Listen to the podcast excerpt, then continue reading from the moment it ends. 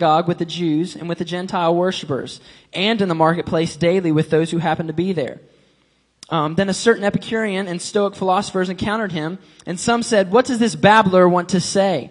Others say, others said, "Excuse me, he seems to be a proclaimer of foreign gods because he preached to them Jesus and the resurrection." And they took him and brought him to this leader, saying, "May we know what this new doctrine is of which you speak?" For you are bringing some strange things to our ears, therefore we want to know what these things mean. For all the Athenians um, and the foreigners who were there spent their time in nothing else but either to tell or to hear some new thing. Verse 22. Then Paul stood in the midst of um, these men, excuse me, I, am not very good at these foreign names, and said, Men of Athens, I perceive that in all things you are very religious. For as I was passing through and considering the objects of your worship, I even found an altar with this inscription, To the unknown God. Therefore the one whom you worship without knowing, him I proclaim to you. God who made the world and everything in it, since he is Lord of heaven and earth, does not dwell in temples made with hands, nor is he worshipped with men's hands, as though he needed anything, since he gives life, um, since he gives all life, breath, and all things. And he has made from one blood every nation of men to dwell on all the face of the earth, and has determined their pre-appointed times and the boundaries of their dwellings. Verse 27, so that they should seek the Lord in the hope that they might grope for him and find him though he is not far from each one of us. For in him we live and move and have our being, as also some of your own poets have said, for we also, for we are also his offspring. Now we're going to skip down to verse 32.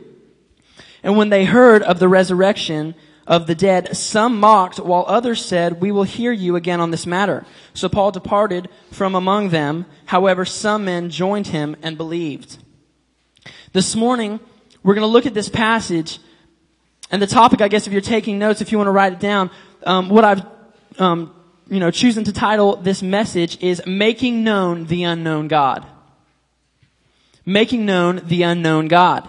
You know, this morning we're going to focus and we're going to learn how we as Christians can make known the unknown God. How we can make known this God that we serve to our friends in our workplace, to our families. You know, there are many people out in the world that if you were to ask them, they would say, you know, it, about, you know, things of creation and, how the world came to be and, and you know, progressive, um, you know, people, you know, things growing and, and, stuff like that in life, they would say, yeah, I, I believe in, you know, some, there's some supernatural being, something supernatural took place, you know, I'm, I'm not an atheist, you know, I believe in something, you know, yeah, there, there was something that, that happened. They don't necessarily know what it was, but they'll, they'll be willing to admit that there was some supernatural, you know, divine kind of being that created things. And, um, and so they've set aside in their minds, over here in their belief system, a part, a part of this. They, they've set aside an unknown God. They don't know necessarily what it is, but I mean, they've set it aside. And, and they believe that something was there that did all this. So we as Christians need to be the ones to enlighten our dear friends and our coworkers on who exactly this unknown God is that they have set aside in their belief. And you know what? Today, hopefully, we can all catch some things that will help us communicate better um, the things of God to our friends and to our peers. And that's what I'm really hoping for. But the first thing that I think we need to understand is this. If you're taking notes, you can write this down. There's not necessarily points today, but there's going to be a lot of good things, I can guarantee you. So you can write this down. Translating, translating Jesus into the world we live in is going to take us going to their places. Translating Jesus into the world that we live in is going to take us going to their places. Now hear me out on this. Don't stop listening there. Because, you know, a lot of people could stop listening there and then walk away with, well, I heard it today, you know, Clay said up there that I can, I can go down there to the bar because, you know, we need to go to their places. And God knows that's where they are. They're down there at the bar and I need to go down there and witness. It's going to be a sacrifice, I know, but I'm just going to have to, I'm just to have to go down there. I might, hey, I might even have to have a couple drinks with them before they'll talk to me. But uh, and that's not what I'm saying. That is not what I'm saying when I'm saying that we need to go to their places. What I am saying is something like this, and I, I want to tell you a, a, little story. When I was in Australia, um, I had an I had an RDG, which is uh, like a youth cell of boys, and um, and anyways, and so um, but every now and again, um, some of the boys would invite friends who, um, you know, perhaps their parents, and a lot of parents in Australia maybe had a preconceived idea about Hillsong. They weren't, you know, real into it, and they just heard what the media had to say, and so they weren't going to send their kids there or anything like that. But they would let their children come with friends to RDG, you know, because that was just at my house, and it was laid back atmosphere, kind of thing like that. And so, um, you know, one of my, one of my boys, my, um, close boys invited this friend and he came along to RDG and, um, and, uh, you know, he was coming along for a few weeks and he played rugby and he played cricket. And, um, and he, and he said to me one day, he said, um, oh, you know, Clay, would, would you like to come to any of my rugby games? And it was like the very end of rugby season. So I was like, oh, sure, you know, I, I'll, I'll go along.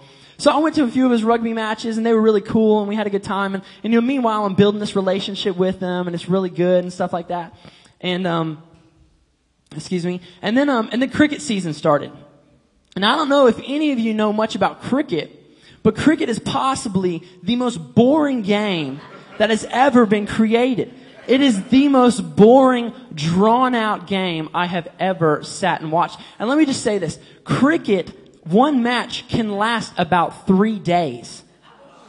One match can last about three days because here's how it works. I'm just gonna, I'm just gonna throw out some rules there for you. But here's what happens in cricket. Obviously, if you know, if you've seen, it, you know, the guy and he brings the ball around and stuff like that. Well, what happens is one team will bat first. And so you have the guy and he's batting here. Now, in order for a batter, it's not like three strikes and you're out. In order for a batter to get out, he, you know, uh, the defense either has to catch the ball in midair or, um, you know, when he hits the ball, what they do is they run back and forth between these wicket things, and they, and you know, every time they hit one, that's one point. Then they have to run back and forth two points. But if in the midst of their run, um, this little wooden peg gets knocked off this stand, then they're out. Okay? So anyways, but that, those are the only two ways a batter can get out. And what happens in cricket is that an entire team will bat first. And then the next team will bat and every single one of their players will bat and you don't sit down until you're out. So you could score hundreds of runs for your team and you're going to still be up there until you get out. So obviously, just looking at that, the game of cricket can last a very long time.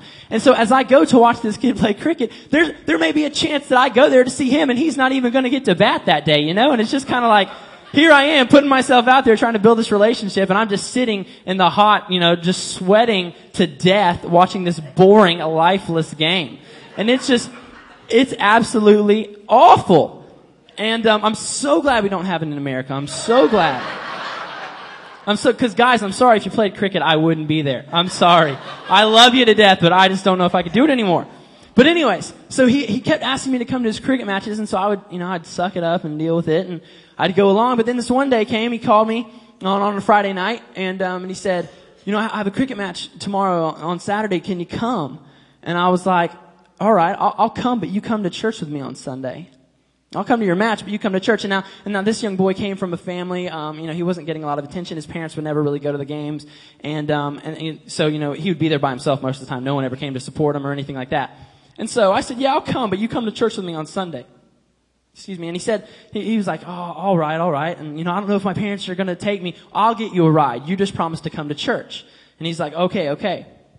Now I say all that to say this, when I talk about going to their places, is that you cannot turn down every office party, every Christmas party of a neighbor, every time someone invites you to a sports event, over to their house for dinner, and then be offended and mad when that person doesn't want to come to your church.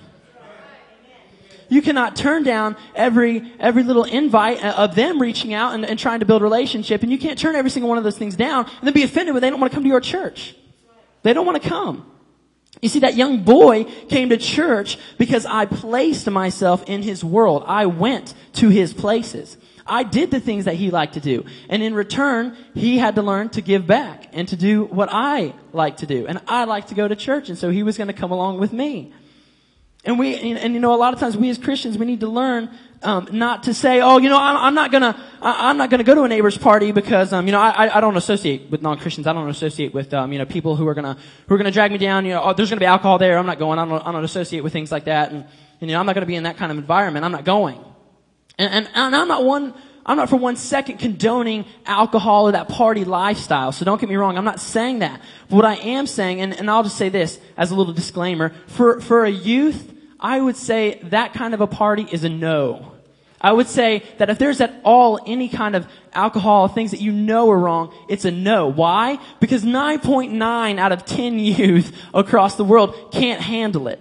The, the peer pressure is too much and they can't handle it. So, so everyone's to have to take this in bits and pieces today. You can't just generalize the whole thing. And um, and you know, I would also say to someone maybe who who has just been um, you know perhaps sober or just gotten out of that party lifestyle. You know, now is not a, a time to say, oh, I'm going to go back and witness to all my friends. Going back to that environment is probably not a safe thing to do right now. But what I am saying is that if we want people to give in to us and to give in to coming to our church and experiencing God, then we just need to be a little bit prepared to give in and do some of the things that they like to do and put ourselves in their world. You can write this down. We need to put ourselves in their world while maintaining our spirituality and godliness. It's so important because yeah, yeah, we do not need to be dragged back down, but it is important that we are reaching people. Put yourself in their world while maintaining your spirituality and godliness. You know, many people um, that are perhaps you know older than me, maybe you grew up in a church um, or a denomination um, similar to you know like my mom did, and she always tells the stories where um, man, the thought never crossed your mind about being anywhere where there was going to be alcohol, dancing, anything like that. You know, mom jokes around a lot, but if it looked fun, they weren't doing it. You know. And, and she always jokes around, but maybe, maybe that's how you grew up and you were so, and, and you just thought, no way. The thought never crossed your mind that you were going to be around anything like that. And that's cool. And everyone surrounded themselves with only good, godly church friends. They only hung out with the ones that were at church and stuff like that. And that's awesome. They were so encouraged. Bless God, we're not going to hang out with any heathens. But in the meantime, churches stopped growing. Churches stopped growing. You know, the only time the church would grow is if you or your friend had a baby. You know, bless God, we're on the incline now. You know, I mean, but that was the only time the church would grow because people were not being reached. And you know, and I'm here to, say, you know, I'm, I'm saying today that, you know, everyone needs their Jonathan like David had. Everyone needs those friends that will raise you up, that will lift you up, encourage you, speak wisdom to you, be godly beside you, carry you when you, when you can't feel like you can make it and stuff like that. But I'll also say this, that people need disciples in their life. You know, when Jesus started his ministry, he didn't go down to the synagogue and pick up, you know, Pharisees and Sadducees. He didn't pick up religious leaders who knew the law. That's not who he picked up. He went down to the local marina and picked up some sailors, some fishermen. He had a tax collector, a doctor. He picked up just a bunch of randoms. Just a bunch of randoms because he knew these people need to especially hear my voice. You know, the Pharisees, they have the law. They have the prophecies. If they screw up, it's their own fault because they have those things. These disciples, these men do not have those things. They especially need to hear my voice and to hear what I have to say. You know what? Your friends at church have a Bible. They have a Bible. Perhaps they're in here right now hearing the same thing week to week that you're hearing. Now I'm not saying neglect them, neglect them because they might go through times where they need you to encourage them and step up. But people out there don't have a Bible. They're not hearing this every week. They're not hearing the word of the Lord. And you need to be Jesus to them. They need to hear what you have to say. Your neighbors and your coworkers desperately need to hear you because why? Because you have the answers that they need. You have the answers. It's time that we all make known the unknown God. Make him known. Now on the subject about, you know, um, you know, being in the lives of, of those maybe who don't know God. And, you know, a lot of people will say, well, Clay, now the Bible says that, you know, we're to be in the world, but not of the world, you know? And, and I know, I've read that one too. And, and what I have to say to that is, you know, I think that there's a lot of Christians in the world today who are not only not of the world, but they're not even in the world. A lot of people translate that as, oh, in the world means I'm just standing here on earth. I'm in the world. But I don't, I don't translate it personally like that. I choose to think that, you know, being in the world means being in the lives of those that are in the world. That it's being in the lives of those people around you. You know, you might be able to say at, at, at the end of the day or at the end of your life, man, I surrounded myself with good godly people. I was not influenced negatively one bit. Man, the world did not get a hold of me. I did not influence, um, or I was not influenced by anyone, but you yourself have not influenced anyone. Man, you weren't influenced, praise God, but you haven't influenced a single person. Are we going to be a people that will step out and be an influencing person to those around us? Because it, it, it's, we got to take it on both sides. You can't just not, you know, you can't try to just influence everyone and yourself, um, and not be influenced by godly things. But you can't just necessarily be influenced by all, all negative things, you know? It, you got to take them both. You got to be influenced by things that, that are going to build you up, but you need to be a person of influence. What I'm simply saying is that, you know, there's a world of people out those doors that are searching for answers to their unknown God. They are seriously searching for answers. I mean, nowadays there's, um, there's all sorts of religions, all this Scientology, all this New Age kind of stuff, and people are just making up new religions every day, you know, and people are buying into it because people are so spiritually thirsty. They're so spiritually thirsty, and we have the answers. We, the people in the church, are the only ones who have the truth and the answers that they need. We're the only ones who can lead them to the God that satisfies spiritual thirst. We're the only one. That we know the God who satisfies spiritual thirst, and we're the only ones. Like, I don't know if you know this, but the local church is the only hope for the world. Like, like the local church is the only hope for the world. Like when, when Christ left, he said, I will build my church and the gates of hell will not prevail against it. That's the only thing he is building until his return is his church. There is no plan B. It's either us stepping out or it's nothing. You know, when Christ left, you know, at, at the end of Matthew, he left us the Great Commission, right? Everyone knows the Great Commission. It, it's not called the Great Suggestion. That's not what it's called. It's called the Great Commission. It's a command. He tells us to go where? Into the world and make disciples. Not into your cell group and make disciples. He said go into the world and make disciples. Go to their places. You know, people aren't just gonna, we're, we're crazy if we just think one day a hundred people are just gonna wake up and say, I feel like going to church today. Hey, there's one in Legacy Cathedral. Alright. Like, chances are that's not gonna happen. It's only gonna happen when we make known the unknown God in our workplace and to our friends. We have to make known the unknown God. Now there's a couple of other things that I want us to look at in this passage in Acts chapter 17. Um, in the verses 24 through 31.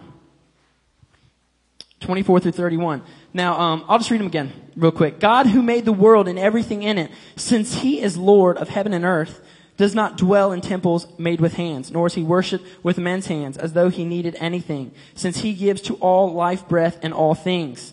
And he has made from one blood every nation of men to dwell on all the face of the earth, and has determined their pre-appointed times and the boundaries of their dwellings. And, um, and we'll just skip down to the end again. And it says, and you know, when they heard, some mocked, and others followed. But that first part right there, when Paul is describing to them this God, when he's trying to make known this unknown God, I find it interesting that Paul, a very educated man, um, you know, he could he could probably he could definitely hold his own in a debate. You know, if someone tried to refute him, he could hold his own. But I find it interesting that when Paul was communicating with these Greeks, he did not at any time quote Hebrew scripture. He did not at any time quote Hebrew scripture. Why? Because he knew they wouldn't get it. He knew they wouldn't get it. They don't understand.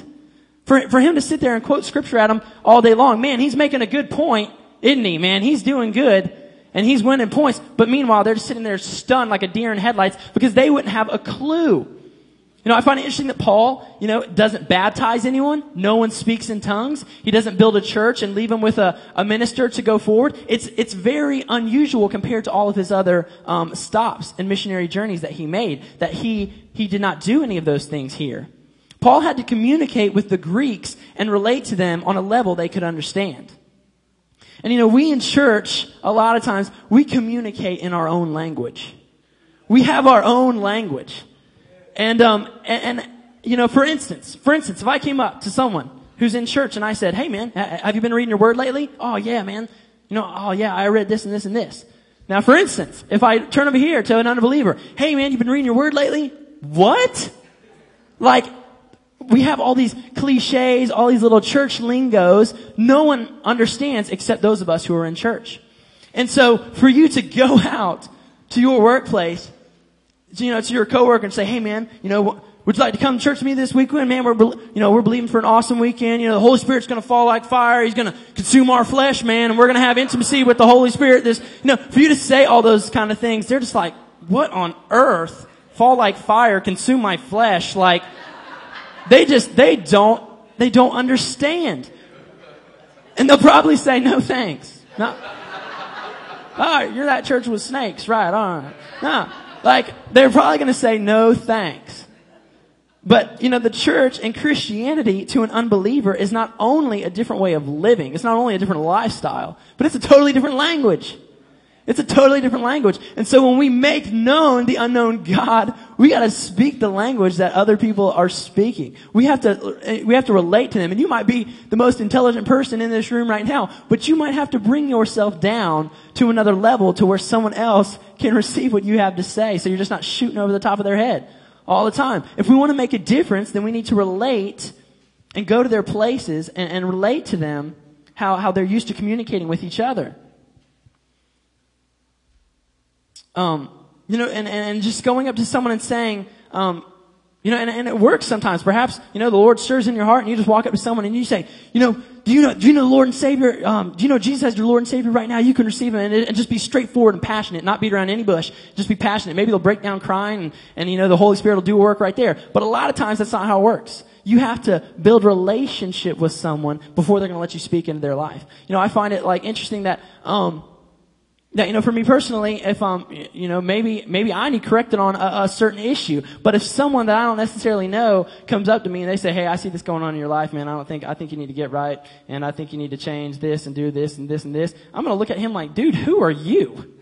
Who are, who are you to, you know, and maybe that's not the best attitude, but that's how everyone works. Who are you to tell me that I need to change this. But, you know, if my brother, my best friend, you know, one of my parents comes up and says, Clay, I, I see this maybe as a problem in your life and I feel like you need to change and you need to go in this direction, then you're kind of like, oh, oh, okay, okay. And, and you kind of examine yourself then. Why? Because you have relationship with those people and you're open to them, um, uh, you know, expressing their concerns to your life. And, and it works the same way. No, no coworker wants you to just rock up to their desk one day and decide that you know, they need Jesus and today's the day and you're going to receive him right now. Like, and, and, but, but that's not how it works all the time. You need to build relationship. You need to go to their places and put yourself in their world. It's just some practical things, guys, that I, I believe will help us translate Jesus into our world.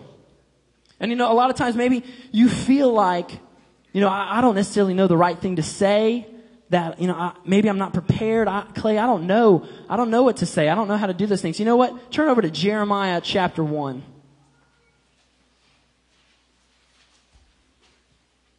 Jeremiah chapter 1 verse 7. But the Lord said to me, do not say I am a youth, for you shall go to all whom I send you, and whatever I command you, you shall speak. Do not be afraid of their faces, for I am with you to deliver you, says the Lord. Then he, then the Lord put forth his hand and touched my mouth. And the Lord said to me, behold, I have put my words in your mouth. You might not even know what to say, but when the power of God comes over you, perhaps in your workplace, you don't have to speak. All you have to do is open your mouth and let the Lord speak. You don't have to say anything. Don't, don't feel like you have to write out a little, you know, post it before you go over to their desk and, and what am I going to say? And if they say that, then it'll lead to this and I have to write out this plan A, plan B and, and stuff like that. You don't have to worry about that because you're not speaking. You are not speaking, but you will have to open your mouth and allow the Spirit of the Lord to come through you and to speak to those people. Just open your mouth. You know what? If He can use a donkey, bless God, I think He can use you. I mean, I'm not just, I think if he can use an animal, certainly he can use me. I mean, that's the way we need to think. God can use me. It's not that hard. I think that, that the, I don't know who, who has done it or, or how it's happened, but I think that people just think that witnessing is so hard. And, and that they're so, just, it's, it's gotten around the, you know, the church today all over the world that, man, it's difficult, but we gotta do it. It's not difficult. It's not that difficult when you build a relationship with someone.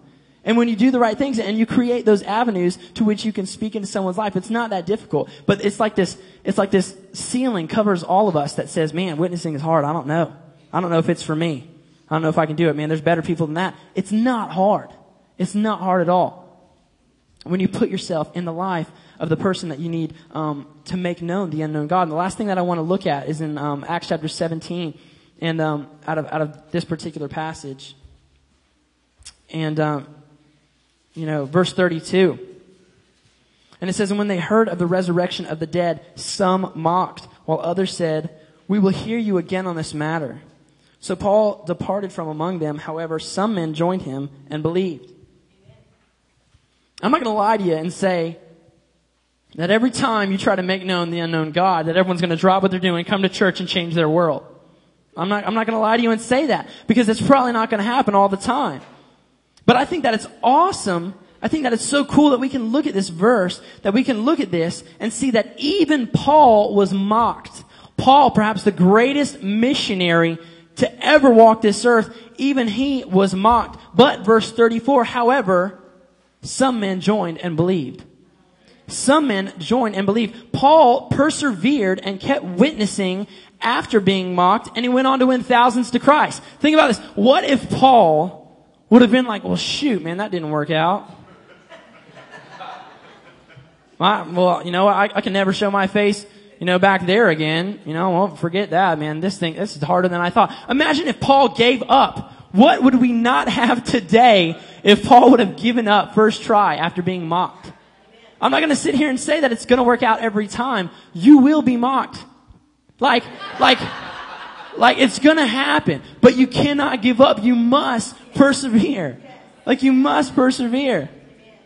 Man, let's be a people that will not let a couple disappointments stop us from moving in all that God has called us to do. I will not let a disappointment stop me from moving into everything that I know the Lord has placed in my heart. And you know what? You might step out and witness 10 times and only see one person come to church. But seeing that one person come into relationship with Christ, get their world totally transformed was worth the nine tries before that.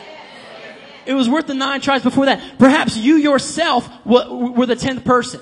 You know, aren't you glad that whoever witnessed to you stuck it out and didn't give up when, when their first nine failed? Perhaps you were the tenth person. You know, I'm just saying, you, you cannot be discouraged. We cannot be a people that get discouraged. It's, it's out of the question. When you leave this place today, you need to say, Lord, I'm going to have a spirit that says, I will never be discouraged over my witnessing, over my trying to transform my workplace, transform my friends and my family. I will not be discouraged. You know, I know personally for our family that, that we've been working on a few people in our family for decades. Decades. But there cannot be a discouragement the, the battle is not lost. The day is not over. That we are still moving forward and we, and we believe with all our heart that we will see transformation happen. And that's where we need to be.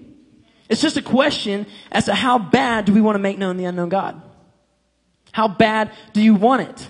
How much passion will you choose to operate in? It's all about how much passion you have. How much passion are we going to choose to operate in today?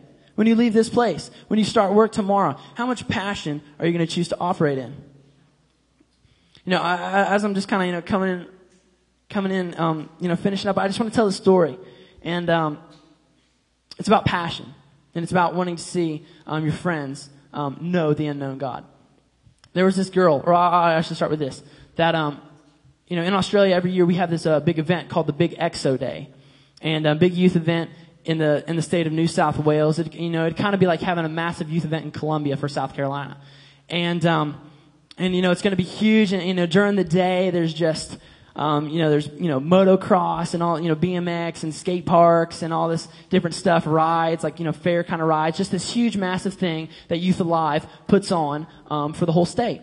And you know so youth ministries are coming from all over new south wales. And there's probably um, going to be um, well we just had it you know before i came. And there's probably about uh, you know 12 13000 kids there. And um, just awesome at the superdome. And then that night um, we had uh, one of the, it was actually the father of the first girl that was killed in Columbine. Um, he came and he spoke, and um, and he was going to be the guest speaker that night. And, you know, we had praise and worship before, and so you know, it's like this big, huge, fun day um, during the day. But then at night, you know, is the word, and we're going to learn and, and, hope to see kids come to Christ and stuff like that. It's just a really good um, way for kids to invite friends because everyone wants to come and, and see, you know, you know, rock bands play, you know, at the beginning, stuff like that. Just a really cool day, easy going for you to invite people. And so, um, but anyways, there was this girl in our youth ministry who went to an all girls school. And, um, and she was determined to get a lot of girls to come to Exo Day from her school. She was just determined. All girls school. In her high school, there were 700 girls. 700 girls. And she had this idea, you know, how can I, how can I invite all these girls and, and, you know, and, you know, kind of persuade them to come along. And um, so she thought, here's what I'm going to do. I'm going to give you know, I'm going to go get roses. I'm going to give each girl a rose and, and with a little letter on the side, you know, like on one side it's going to say like, you know, you're a daughter of the king, you're beautiful, you know, something like that. And then on the back, um, you know, it's going to have, you know, come to Big Exo Day, kind of thing like that. And, um, and so she said, this is what I want to do, but, um, but, you know, I, I don't have any money and, and her parents weren't really, you know, behind her doing anything. And, and so, and she's, you know, 16 years old, you know, doesn't have any money. You know, if you're 16, you don't have money. If you have a 16 year old, you know they don't have money. And, and so, you know, here she is, and she's wanting to do this. And so what she thought is, you know what, I'm just going to call some florists and I'm just going to find out, you know, what I can, what I can make happen. And so she calls, you know, the first, first florist and, you know, hello, yes, you know, my name's so and so and, and I'm wanting to do this thing for my school and give all these girls a rose and invite them to this, you know, Christian youth event that we're having. And, um, I was needing about, you know, 700 roses. And the person said, okay, well, um, you know, well, there, it's going to be this much. Oh, yes, ma'am, but, um, I, I kind of need them for free because I don't have any money. And, and, and that's what she got. She just got laughs. She just got a bunch of laughs. People thinking 700 roses, whatever. And, uh, and, and, and she just got a bunch of laughs. But that's what she needed. And she needed them for free. And she knew that God, God wanted her to do this and, and to bring along all these friends and stuff like that. 42 calls later. 42 calls later, she calls up this florist, and, and by then, you know, the phone book's getting real slim. There's not, you know, very many left to call. And um, she calls up, and she says, Hi, my name's so and so, and I'm having this event. I, w- I want to give 700 roses to these girls to get them to come along. And, um, and the guy looks at her, or, or, or he says over the phone, he says, um, and, and she mentions that, you know, I, I need them for free. I don't have any money. And, um, and the guy says, you know what? You're in luck because I just had a wedding cancel on me. And, and I have all these roses here now, probably about 750 roses, and they're going to die by tomorrow. And so if you're willing to come by, I'll give them to you for free. And so she gets all these roses for free. And, and, you know, she puts them all together and she sends them out to the girls in her school. 700 girls get these roses. And, um, but then, you know, she comes to the problem that I, I need buses, you know, I, I need, how am I going to get buses to transport these girls? And so she goes to her school. It's just a private girls' school, not Christian at all. And she just begs and pleads with the principal to let him use the school buses to transport these girls. And, and he lets her. And he lets her take the buses. So now they got the transportation. Um, for this Christian event. And, and, and you know, and, you know in, in schools today, that's almost unheard of. That, that someone would let you, you know, use, much less um, promote you know, any kind of Christian event on the, on the property of the school. That's unheard of. But she got the buses. 300 of the girls came to Exo Day that day. 300 girls came out of the 700 roses that she gave away. And that night, 100 of her friends gave their life to Jesus.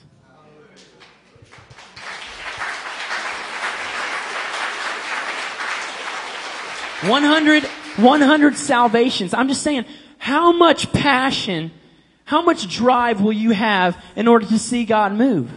How, how, how far are you willing to go? What things are you willing to do? Are you willing to make 42 calls with people laughing in your face saying that's impossible. You're never going to get what you need. But, but to say, you know what? I'm not going to be discouraged by that. I'll make one more call. And if they turn me down, I'll make one more call. And if they turn me down, I'll make one more call because I believe that this is what God has placed in my heart and this is what I'm going to do. I, I just thought it was awesome. Here's a girl that was so passionate about reaching her friends, so passionate about introducing her friends to a real God. She wanted to make known the unknown God in that school, and she did just exactly that. 300 girls came, 100 salvations in a matter of about five hours. Tell me that wasn't worth it. Tell me that wasn't worth every phone call, every hardship that she went to in those weeks preparing for that. 100 friends come to Christ. And passion will cause you to overcome any obstacle in your way of success. It's the only thing that will help you overcome those things. Like, like nothing else is going to help you. Your ego isn't going to help you. You know, you can't count on your friends to help you. You can't count on, on, you know, you know, you can't count on a florist to help you. But, but your passion is what's going to help you. And, and when Christ looks down and he sees passion in the hearts of his people, he moves. Nothing moves God except faithfulness and passion. Nothing else moves. You know, your, your, your check doesn't move God, but your passion and your faithfulness will move God to do amazing things in your life and in the lives of those around you. Are we passionate? Are we excited? Man, it'll help us press through any fear, any doubt, anything. Are we making known the unknown God? You know, I hope so. I hope that there are people in here that, that say, you know, I am. I, I know that I am. I'm doing a good job. I'm making known the unknown God in my workplace. But the fact is, is that there are people who can't say that. There are people who can't say that they know the unknown God. There are people, hundreds of thousands of people in America who cannot say that they know God. They cannot say that. And I'm so glad that I can say this today, that I can say that I trust an unknown future to a known God. I'm so glad that I can say that. You know what? You know, Clay Baird might not know what the next 10 years hold. I might not know the future, but I know the God that holds the future. You might not know your future and your coworkers might not know their future, but you can introduce them to the God that holds their future. How passionate are we going to be? How passionate are we going to be? Are we going to make known the unknown God? Are we going to make known the unknown God? It's not difficult. It's not difficult at all. If you, if you catch anything this morning, catch this. It's not difficult. It's not impossible. All things are possible. All things are possible. Say, all things are possible. All things are possible. It can happen. If it can happen for a 16 year old girl to see 100 of her friends. And, and I mean, and you know, you think you got it hard as an adult to try to witness to, to non-Christian friends in the high schools that we live in today is hard. Yes. And I think that, that, you know, if, if your kids are doing it, you need to give them a lot of credit because they're probably taking a lot of flack. Amen. They're probably getting it all the time. And, and, they're, and they're probably struggling and they're probably wanting to give up, but, I'm, but you support them. You support them and you get behind them. If they want to do something like that, if they want to give their friends something, man, you know what? Why don't you help them financially? And, and it's so sad that she didn't have anyone. But, but yet she did it on her own. And if that's what it takes, then that's what it takes. But man, support those kids because I'm telling you, in the high schools today, it is hard. You know, just, I mean, just hearing, you know, you would think that after everything that happens on the news and you hear about kids bringing guns to school and all this different stuff, that kids would wise up. But like when, when, you know, I hear young people tell stories about what happened, you know, this last week in school and stuff like that, I mean, kids don't wise up. They don't. And, and, and, and it's, it's hard to say that and you, and you wish they would, but I'm just saying it's constantly rough. They're not, schools are not getting better. If you're waiting around for the schools to get better, the school board to get better, you know, you're going to be waiting until Jesus comes. It's not going to happen. It's not going to happen. Are, are, you kidding me? With a government right now trying to take out, you know, uh, God in the Pledge of Allegiance, trying to take out God in in in, uh, in you know our Constitution and things like that, and all these. It, are you kidding me? It, it's not getting better. They're not going to help you. Your passion and your faithfulness are the only things that will help you. It's the only things that are going to help us make known the unknown God. And you know what? And I, And, and, you know, God help us, but, you know, in a matter of a few decades, he might truly be an unknown God in America. He might truly be an unknown God. There might be no um, even hint of the word God anywhere for, for people to see anymore.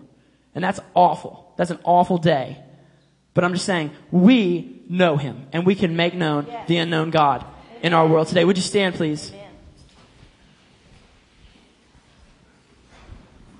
And I'm just going to you know, if you would just bow your head and close your eyes, I'm just going to pray for us real quick, and the pastor's going to come back up and, and close the service. But you know, right now, I just believe that you know, I, I know because, because this, you know, the Holy Spirit put that word in my heart, so I know that it was for someone here today. He wouldn't have given it to me if it was for no one. So it was for someone here today. And so this morning, I just want you to check your heart right now, and I want you to, to just find, you know what, maybe you have been so influenced Maybe, maybe you're the person who, who just looks at yourself and, man, I have just been influenced by everything. Or maybe you're the person who says, well, I haven't necessarily been influenced, but I have not been influencing. Either way, this morning, God can turn it around. God can turn it around. God can, God can raise you up. God can bring people around you that are going to encourage you to where you do not have to be influenced by anything anymore. He can bring those people. He can bring your Jonathan to your side to raise you up, to lift you up, to encourage you. And you know what? This morning, God can put the passion and the faithfulness inside of you to be a person of influence. He can do both things today. Isn't that awesome that we serve a God who is able to minister to, to, to hundreds of different people in hundreds of different ways all at the same time? I think that's just amazing. And so this morning, I, I can't check your heart for you. You're going to have to check it yourself. But this morning as I pray, if you find that's you, then I just want you to lift both hands to the Lord right now. If you think that is you, if you say, Clay, I know I'm in that boat, I'm in one of those two scenarios, then just lift your hands to the Lord right now. And as I pray, you gotta make it real in your own heart. I can't make it real for you. But Father God, I just see, I see these hands lifted to you right now, Father, and I just pray that the Spirit of the living God would rest upon each and every single person here, Father, that where those feel, um, where those feel like they are just beaten down, that they are so influenced that there's no getting back up. Father, the race is not over. The race is not over. My life is not over. That you can restore and you can turn everything around with a snap of your fingers, Father God. It can happen in a 2nd mm-hmm. And I pray for that person that you meet them right now, that you lift them up, that you encourage them, that you bring godly people around them, that you let them know that there is a team of people who want them to win, Father God, that we are all about seeing people win in life, Lord Jesus. And for the person who says, God, I need to be a person of influence. I have not influenced one single person. Friend, your race is not over either. Your race is not over either. And guess what? Monday morning when you wake up, that person that you work with is still gonna be there. They're still gonna be there. They haven't transferred. Yes. They're not going anywhere. You can still reach that person today. You might think that, oh man, I, I failed. Maybe, maybe they know of your past and maybe it's not too, too good and they're just looking and oh, if I try to reach out to them, they're just gonna throw it back in my face. Friend, God can do amazing things. Yeah. God can do amazing things, unheard of things. When the Spirit of the Lord comes upon you, you do not have to speak because He is going to speak right through you. Heavenly Father, I pray right now.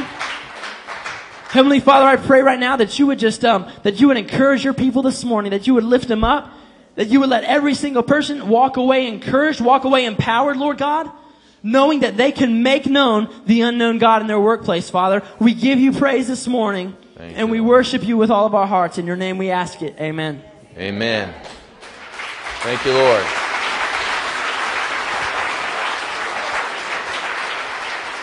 Thank you, Lord. Let's just kind of remain in the same spirit that uh, we're in at this moment. We bless you, Lord. We give you thanks. You've talked to us this morning, and we've heard your voice. Holy Spirit, I ask now that you would begin to do the work that is uniquely yours. Lord, we can play music and lead people into worship, sing songs, pray, preach. We can do all the things that we are asked to do, but Lord, we can't get into the heart of a human being. Even if we were a medical doctor, a surgeon, and could open up a person's chest, all we could do is grab that heart in the natural. We couldn't get down into the spiritual part in the center of a person. Only you can do that. But Lord, I pray right now in Jesus' name that you would begin to move in the hearts of people right now. Lord, I don't know that there's not one or two, five, maybe ten who, Lord, they they might know a little bit about you. They might have heard about you, heard the name of Jesus before. But to be candid, when it comes to their life, you're an unknown God. They don't really know you personally. They, they don't really pray much to you. If they pray, it's just simply one of those sort of religious or one of those, those you know, my, my tail's in a sling prayer and I just need, I need something more than me. Lord, I pray right now that you'd make yourself known. You'd make yourself known to people right now that desperately need you. They might not even know that they need you, but something is stirring in their heart right now. I pray, Lord, that you bring people to that knowledge. Only you can do that. Would you do that right now, Holy Spirit? With every head bowed and every eye closed. There's never been a moment you've said yes to Jesus Christ. You see, to many, He is an unknown God, but we know who He is. His name's Jesus. God un- unveiled Himself through Jesus Christ. He showed us who He was in His Son. Everything that we need to know about the Father has been expressed through His Son, Jesus Christ. He doesn't have to be this unknown God, it doesn't have to be this distant deity. That this morning you can get that connection back with your very Creator. Maybe there was a time in your life you said yes to Jesus, but for whatever reason, you've gotten off the path. You've become wayward. Your sins have alienated you to the point that you walk in confusion and distance and you say to yourself, I, I, my life's a mess and I'm, I'm not back to where I need to be. Here's the good news.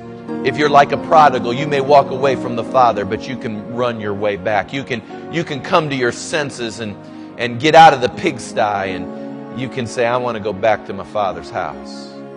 I had it good there. You can turn around and get right. But that's your choice.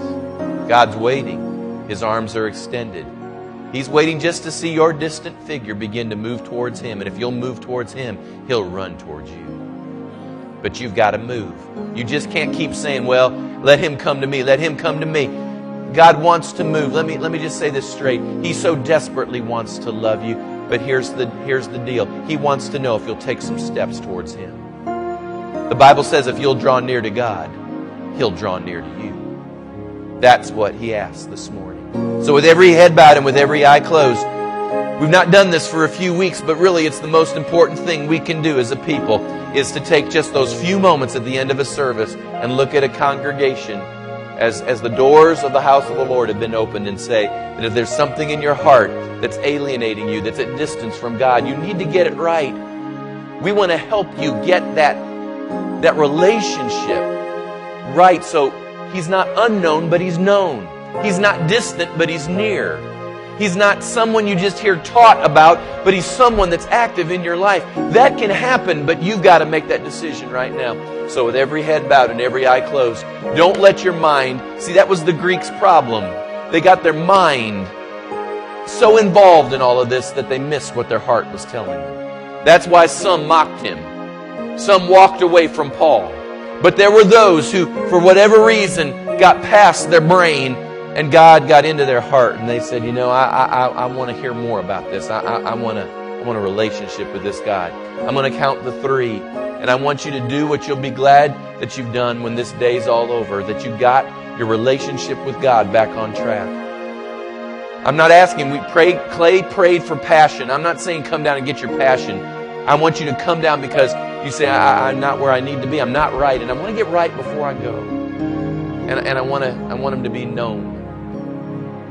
So on the count of three, I want you to do just get press, use that passion prayer to press past your friends and your and, and your family. I'm talking to young people. This is a fifth Sunday. There's children in the in the service today. I think the children can even sense the heart of God. I want you to press past everything. And if you need to give your heart away to Jesus Christ, if you need to get your heart right with Him, I don't want you, you don't have to fake it around here. If you're not, if you're not where you need to be, just say, I want to get where I need to be. But on the count of three, I want you just to slip out and just come and we're going to pray for you right down here before we go. That's what we're going to do on the count of three. Are you ready? Are you really ready? Are you ready to let that passion? It's happening. I've seen this a thousand times. People's hearts, you, they're literally beating out of their chest and they'll debate. I'm telling you right now, don't you debate with God. Let Him transform you. We can't make this decision for you. If we could, we would. But right now, you can make that decision that you'll be glad you made. You really will. You really will. On the count of three. One, two, three. Just make that decision right now. Just come on. Some are coming right now. Let's just get right before we go. Come on right now. Come on. Right now. Come on. God bless you. Just come on right now. Just come on right now. Come on right now. Come on. Anyone else? Anyone else? God bless y'all. God bless you. God bless you. God loves you. You know He loves you. He loves you. He loves you. He does. He does, guys. You know He loves you a lot. God loves you. You know what? Tears are a good thing. The Bible says that godly sorrow leadeth to repentance, repentance guides us to salvation. God bless you. He loves you. You know that? He loves you. He loves you. He loves you lots. God loves you. God loves you a lot. We're going to pray all together. There may be some folks you feel come up beside you and they're just going to agree with you, and they may, in fact, I know some of them will visit with you afterwards. But we're just going to pray together. Everybody in the house is going to pray with me, right? We're all going to just link our voices together and agree together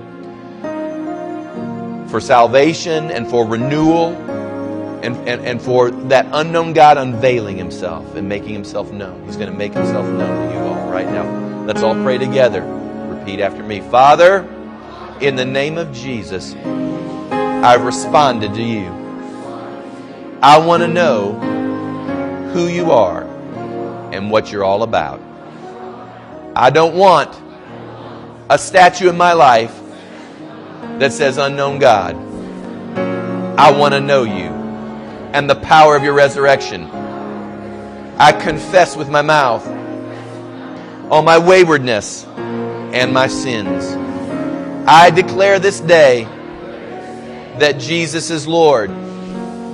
Forgive me, Lord, of all my sins. I'm truly sorry. But I'm coming back to you right now. I receive your blood and your forgiveness. Cleanse me now from all my sins. Reconnect me to yourself and to God the Father. I confess that I am a child of yours. I receive the power of the resurrection to change my life. Begin right now. Let it start in me. Raise me up to do great things for you. Thank you, Lord, for loving me and receiving me. I am your child in Jesus' name. Amen and amen. Praise God.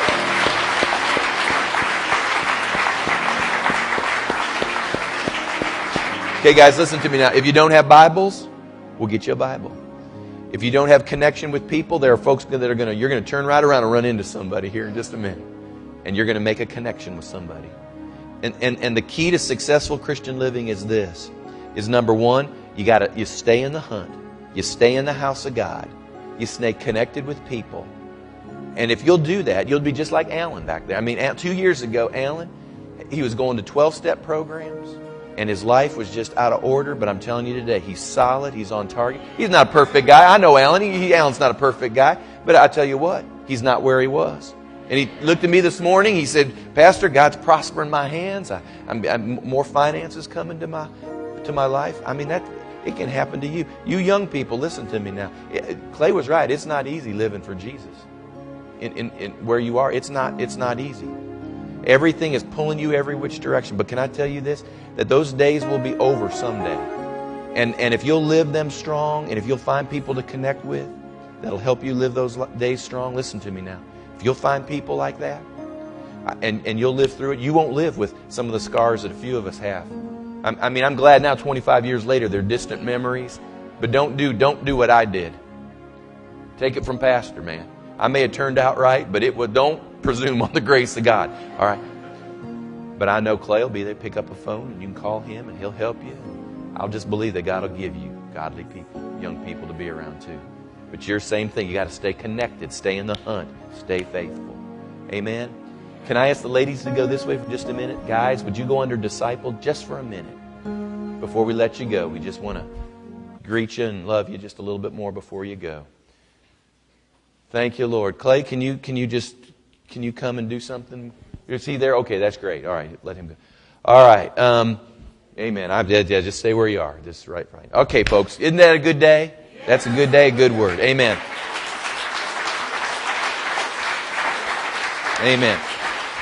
Here's, here's, here, I'm commissioning you now. When you see, when you run into these folk, ask their name. Who are they? If you don't know them, ask them what their name is. Get to know them. Shake their hand. Tell them that you're glad for the decision they made. That's what you can do here today. You can, it's not, we'll do our best to help and love and hug, but you know what you need to do? You need to find people when they make decisions and hug them around the neck and say, I'm so glad you did that. That just blessed my heart. And, and be an encouragement and, and encourage them. Amen. And let's get our passion together. One more time, I'm going to pray right now. Let's believe God. Father, I thank you for all the household of God. I thank you for every person that was here this morning.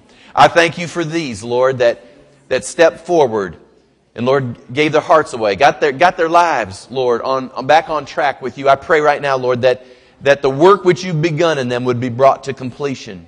Lord, we want to be their cheerleaders. We want them to be encouraged in this thing. We want them to succeed in this Christian life. And Lord, I pray for each person once again, and I just link myself up in agreement with what was taught this morning. Lord, ignite our passions. Get us back in the hunt. Lord, give us a strength of conviction that, Lord, when we go to where they are, Lord, we're not reflecting the temperature, but we're setting the temperature. Lord, if you lead us into tough places, Lord, I pray right now for a strength in the people of God, not to be drugged back into their old ways, but to stand and be able to demonstrate their new ways in the name of Jesus. And Lord, cause us to have enough sense to know when we're, when we're ready for that and when we're maybe not ready for that. When we're strong and ready to go and maybe when we're ripe and, and, and the enemy could open up a door. Lord, help us to have sense to know those, those time periods in our life. But Lord, I pray specifically for strength. There's a time when we need to rise up and get with it. And Lord, I believe you're doing that in all of our lives. So Lord, bless your people. Help them this week. Let them feel like they've made an impact for the kingdom. Lord, we're glad when we do things that bless our households and meet our needs, but help us this week to specifically feel like we're making an impact for the kingdom of God. And I bless them, keep them safe as we go our separate ways. In Jesus' name. Amen.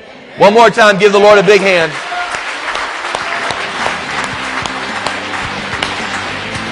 Hey, love each other. God bless you. Fellowship for a little bit, and you're released this morning. God bless you.